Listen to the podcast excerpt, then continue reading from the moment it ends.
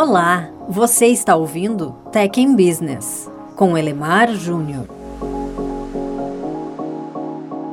No meio corporativo é comum as pessoas falarem sobre o desafio da produtividade, mas você já parou para pensar no que ser mais produtivo significa? Hum, pois é. Deixa eu tentar te ajudar com uma fórmula simples. Produtividade é igual a desempenho, eu sei, uma medida genérica, dividida pelo empenho, outra medida genérica.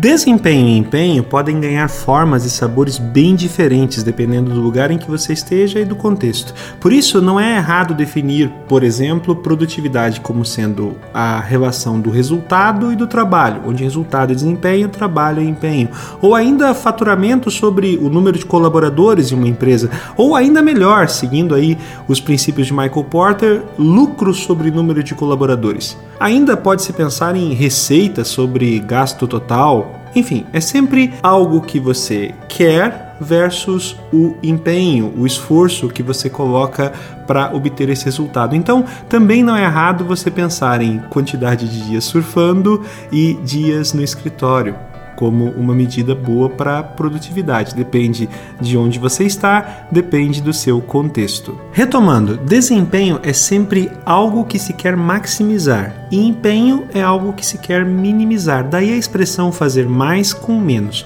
O mais engraçado de usar essa fórmula para explicar, entre aspas, a produtividade é que, segundo ela, é mais fácil ser mais produtivo mantendo o desempenho, ou seja, a entrega, e diminuindo o empenho, o esforço para produzir essa entrega.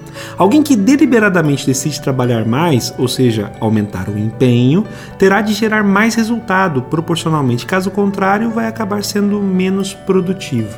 Daí podemos entender que trabalhar mais não colabora necessariamente para a produtividade. Alguém que trabalha demais, geralmente e com bastante frequência, trabalha demais. E é só isso. Do ponto de vista técnico, há sempre quem se destaque pelo conhecimento, por saber mais padrões, práticas, tecnologias, enfim.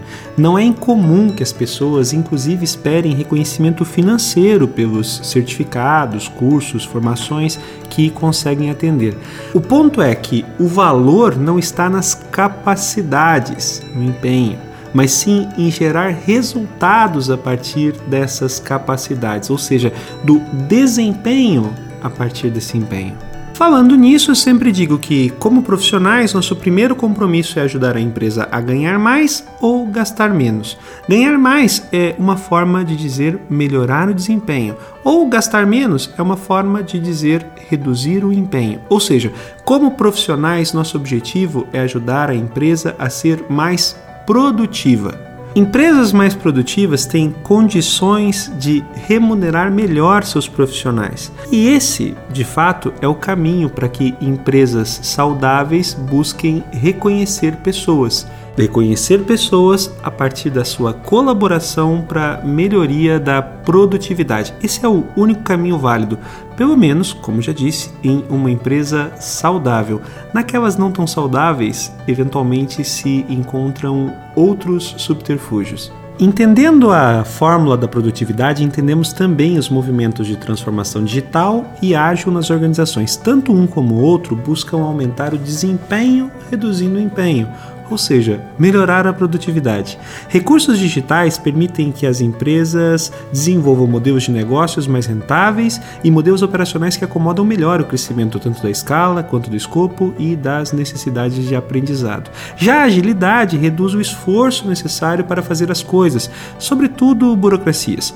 No fim do dia, quando adotamos práticas ágeis, somos mais produtivos e isso, sem sombra de dúvida, transforma o resultado. Particularmente eu gosto da fórmula da produtividade porque ela é uma abstração simples que ajuda a explicar muitas coisas. Focar em conseguir mais fazendo menos é uma maneira inteligente de dar foco ao que importa. Aliás, em definir o que realmente importa como que nós medimos o desempenho, enfim. Em empresas, é, esse pensamento dá alinhamento de propósito e autoriza autonomia de atuação. Na vida pessoal, ajuda a lidar melhor com os excessos de novidades e oportunidades. Ajuda até a controlar a ansiedade. Afinal, você passa a ter menos medo do que você está deixando de saber e aproveita mais aquilo que você já sabe, porque você usa aquilo que você já sabe para atingir os resultados que você deseja atingir. Se está faltando alguma coisa, aprende algo mais para melhorar o resultado. Esse é o foco. Mas vamos lá. Como anda a sua produtividade? Como anda a produtividade de sua empresa? Como que você avalia a sua produtividade? Qual é o resultado? Qual é a sua métrica de desempenho? É. E quanto empenho você está dedicando? Quanto esforço? Como que você avalia o que é empenho? Sem dúvida, essas são reflexões que valem a pena.